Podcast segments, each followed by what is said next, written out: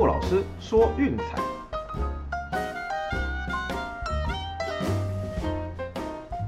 看球赛买运彩，老师教你前往拿白。大家好，我是陆老师，欢迎来到陆老师说运彩的节目。啊，昨天的比赛呢，哦，每一场都很惊险呐。啊，首先是早场的，呃，坦帕湾光芒四比三击败西雅图水手。那我们的推荐受让一点五是哦，惊险过盘，刚刚好最后把它打进洞。哦，这样算是还行。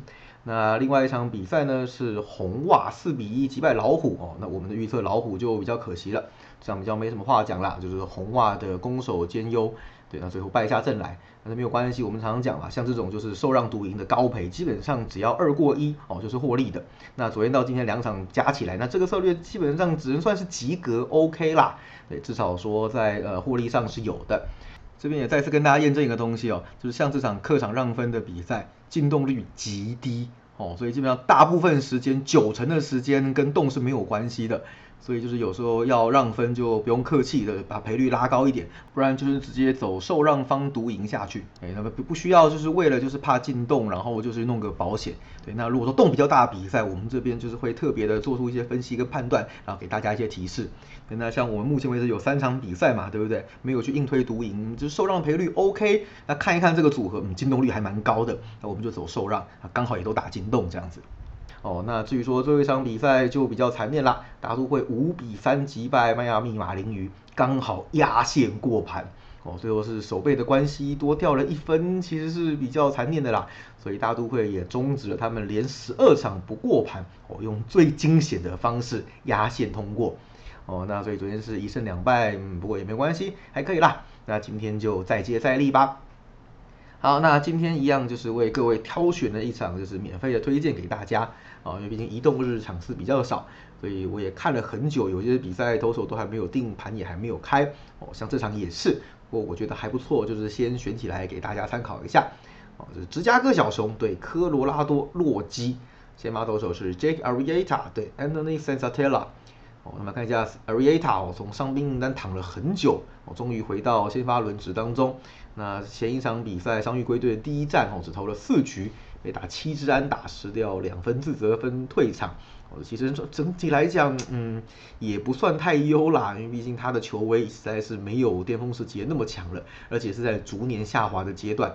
你看到现在就是除了呃受伤前连爆不说哦，他基本上也不会有球队考虑把他就是当做交易的对象。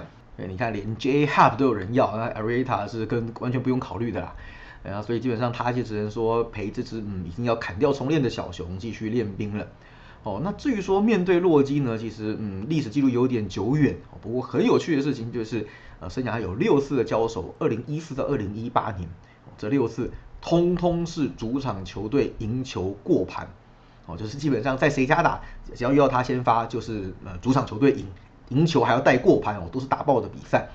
那以他现在的状况和球威哦，我想啦，哦到 c r u i s Field 应该是嗯有点危险的。那至于说 Santella 呢，哎，不要看他账面这些两胜八败，我靠，怎么有这么烂的投手？其实洛基的先发投手本季在主场的表现，哎，是异常的神猛，哎，这个是一件很反常、很逆天的现象。我们把它拆开来看就知道了。哎，那主场的战绩是两胜三败，三点七五的自责分率，有没有觉得就是天差地远？哈，两胜通通是在家里拿的，而且他的近况其实也算是相当不错了哈。最近五次不分主客的先发，哎，那就是呃有投了三场的优质，而且四场通通自责分在三分以内。哦，那往前推一点的话，最近五次主场先发一样失分通通在三以内，而且还投了四场优质先发。哦，在洛基球场，这个是个非常非常逆天、不可思议的表现。然后这样说，滚球投手还是有一定程度的优势啦。至于说面对小熊部分呢，我觉得说参考价值已经趋近于零了。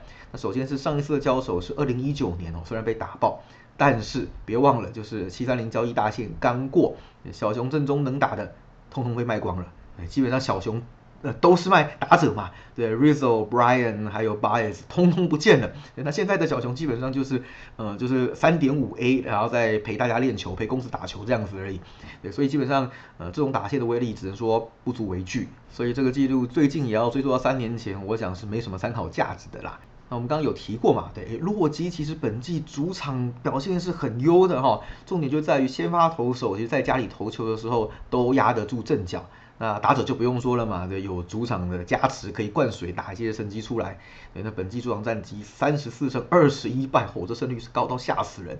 啊，他们战绩为什么会在西区排名倒数第二？啊，就是客场打太烂。对，只要到了客场，打者就不会打球，那投手表现也开始就是荒腔走板，所以现在才会像这样在后段班打转。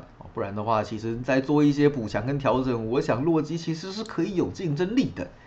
哦，那我们来看一下哈，一些比较重要的趋势和对比，就是小熊其实本季的 Game Three 系列赛的第三场比赛，十二胜十九败，哦，这个是所有系列赛中他们打最差的，也是唯一一个就是系列赛低于五成的那个呃比赛。对那洛基的话呢，刚好相反，十六胜十五败，也不要觉得好像不怎么样。这是他们就是唯一哦一个系列赛就是会胜率高于五成的一呃的机会，对其他这些 Game One、Game Two、Game Four 胜率都是低于五成的。那我们谈这个东西，其实有时候就是跟运动员在场上的一个嗯 tempo 有关。